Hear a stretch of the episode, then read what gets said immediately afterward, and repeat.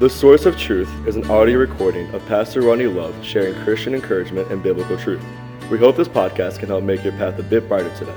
Psalms 119, 105 says, Thy word is a lamp unto my feet and a light unto my path. Well, good morning and welcome to the Source of Truth podcast on this Tuesday morning. And we're glad you're with us today, and we hope that we can be an encouragement to you as we continue to study the Word of God. I will say I commend you for being here, for listening, for watching, participating in this. Uh, anytime you can seek out the Word of God, I think is a wonderful thing. And our, our hope is to be an encouragement through the Word of God, which is truly powerful. Ecclesiastes chapter 7, as we continue our study through the book of Ecclesiastes. Ecclesiastes chapter 7, I'm going to start reading in verse number 16, and we're going to cover. We talked, started talking yesterday about the, or working through chapter 7, the idea of wisdom. Wisdom is something that he's moved from. Solomon's moved in this book from, the, from an overemphasis of vanity to now emphasizing the aspect of wisdom, kind of moving from the emptiness of the world, that a, world system or a world thinking that is absent of God, which when you get everything you can get is empty, to wisdom that can truly be fulfilling and really answers the questions. And so uh, we've talked for the last several weeks about this aspect of the emptiness of a world system. Now we're going to move into how to find fulfillment in those things. Wisdom is where it starts. The book of Proverbs, written by Solomon as well, says that um, the fear of the Lord is the beginning of wisdom. So understand, wisdom itself, it's not knowledge, but it is it is from God. We cannot get it without truly fearing God. Let's go ahead and read the verses we're going to look at this morning. Ecclesiastes chapter 7, beginning in verse number 16. Be not righteous over much Neither make thyself overwise. Why shouldest thou destroy thyself? Be not overmuch wicked. Neither be thou foolish. Why shouldest thou die before thy time? It is good that thou shouldest take hold of this. Yea, also from this withdraw not thine hand, for he that feareth God shall come forth of them all. Wisdom strengtheneth the wise more than ten mighty men which are in the city. For there is not a just man upon the earth that doeth good and sinneth not. Also take no heed unto all the words that are spoken, lest thou hear the thy servant curse thee.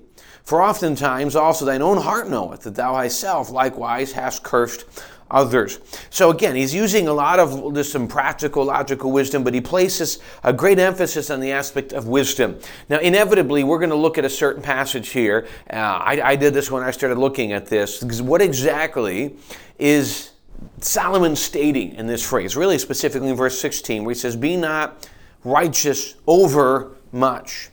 Need to make thyself over wise. Why shouldest thou destroy thyself? So, how did I destroy myself when I am righteous over much or over wise? Now, in the, in the language and the way it's put, it's easy to be confused by this. And simply what he's stating is don't make all of this about yourself we get this idea that anything that's going to happen has to be done by me. I'm in control. I have to conquer. I have to accomplish this. I have to solve this problem. I have to fix this. And if anything's going to happen good, it has to be done through me.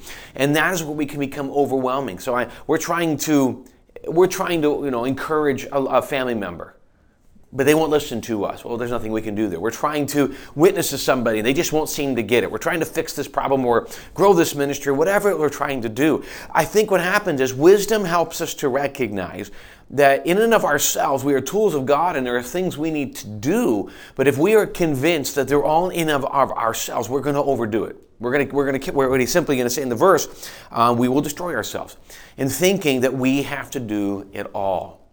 You know, there are just things in life we need to recognize that we can only do what we can, and then God does the rest. But we have to do our part. I believe we have to do the possible. We have to do everything we can, and then God steps in the impossible. Can I state, and just an obvious factor, that I think a lot of people today refuse to do the possible and then are wondering why God won't do the impossible. They kind of sit back and say, I'm here. God should just take care of me and should just bless me because I'm here. And frankly, there is absolutely nowhere in Scripture that says that's true. As a matter of fact, many scriptures prove that to be wrong. What we need to understand is if I'm not doing the part that I can in Scripture, in obedience to God, then there is no reason for me to expect God to do anything to me. It, should, it just doesn't happen. So I must understand that first I must do my part, and that is seeking wisdom, following God, in obedience to God. I want to do is I'm going to take a minute let me break these verses down real quick, unpack a couple of the thoughts in these verses, and I'm going to read a couple thoughts that I've read in one of the other books and I thought were great. He continues to say in verse 19, Be not overmuch wicked, neither be thou foolish.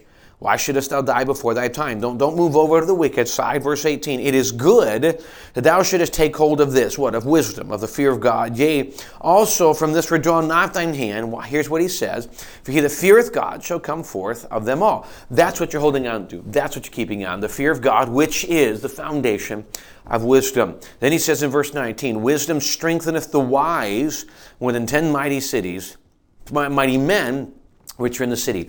Wisdom will give great help to a wise person more than, than physical strength, more than knowledge, more than any, any knowledgeable person or, or smart person can do. Wisdom is the thing that's going to give us more of what we truly need. He says in verse uh, 20, For there is not, catch this, not a just man upon the earth that doeth good and sinneth not. That's just common sense. Romans 6, 3, 23, for all of sin that can show the glory of God.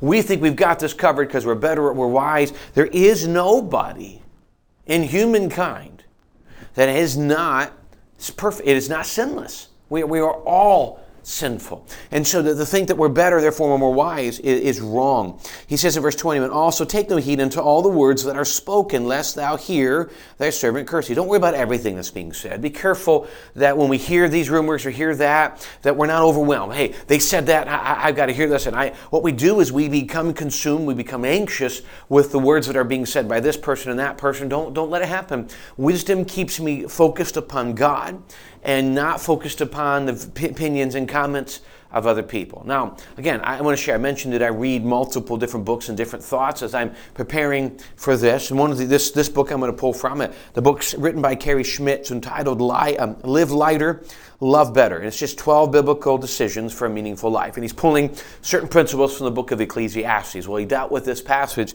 really giving us some of the foundations of wisdom. And he's got some great thoughts in here that I want to share with you. Um, he starts with the warning: "Wisdom will correct you." So are you reprovable? I mean, does God have the right to show you that you are wrong and to adjust your thinking? Can He correct you, or do you resist the reproof and rebuke of God's word?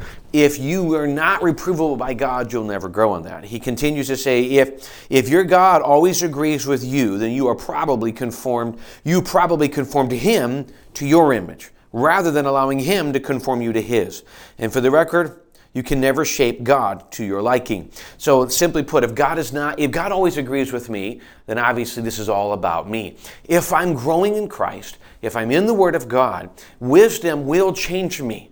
And now here's, here's some explanations why. On the previous page, he says something I think is great. He gives us a basically breakdown of what wisdom is. Wisdom clarifies my priorities, it stabilizes my heart, and sustains my pace. Wisdom is simply God's perspective or God's view wisdom is simply God's view on life, and that's what I have to see. So when I get God's view, obviously it'll change my view because I need to align myself with what He's doing. He continues to say, wisdom is um, wisdom is um, simply God's perspective. It is a combination of three things. It is knowledge, knowing what is true. It is insight, seeing how truth impacts your circumstances, and understanding, putting truth and insight into action. I have knowledge, I know how it's working. Now I take this and I do something with that knowledge. A lot of us have knowledge, but are we using it to implement into daily life? We know what the Bible says about this or that, but are we living in obedience? That's when wisdom comes, living in obedience to the knowledge God has given us. He also says this wisdom is God's good sense. Wisdom is simply what would make perfect sense if you were God, or if you happen to have access to God's mind, which you do. His word is His mind. It's simply God sent. So the more, the simple part is the more I look at the Word of God and I learn, the more I learn about God's thinking, the more I understand how God views different parts of life, and then I can live in light of that wisdom. And that's what we need to do. We need to view the world, the craziness, and everything today through God's lens. These things are happening. It's part of a sinful, fallen world. It's, it's part of what it is. We move on with it. We don't let it overly consume us. Let me encourage you again, remember, wisdom will change your thinking as it should. If you want to grow in the image of Christ and grow in wisdom and gain this a powerful tool for life, you're going to have to get in the Word of God. You're going to have to let it change you. And he simply states that none of us are perfect. We need something to conform us and to wake us up to the truth of who we are, who where we're fallen, and how we can improve through that. I hope you're striving after that. I would state the fact that you're here listening to this or watching this tells me uh, that you are striving after this, or else you wouldn't be seeking a, a devotional podcast. And so I'm greatly appreciate the fact that you are. Keep it up, keep going, and keep into the Word of God. Read it, think about it, consider it, more importantly, do it. That's when we begin to see God doing great work in our life. Well, again, thanks for joining us on this Tuesday morning and giving me the opportunity to be part of your day. It's greatly appreciated. Hope it's an encouragement and hope it'll help you. And I hope you keep your eyes on Jesus throughout this day. Thanks again for joining us, and we look forward to seeing you again tomorrow.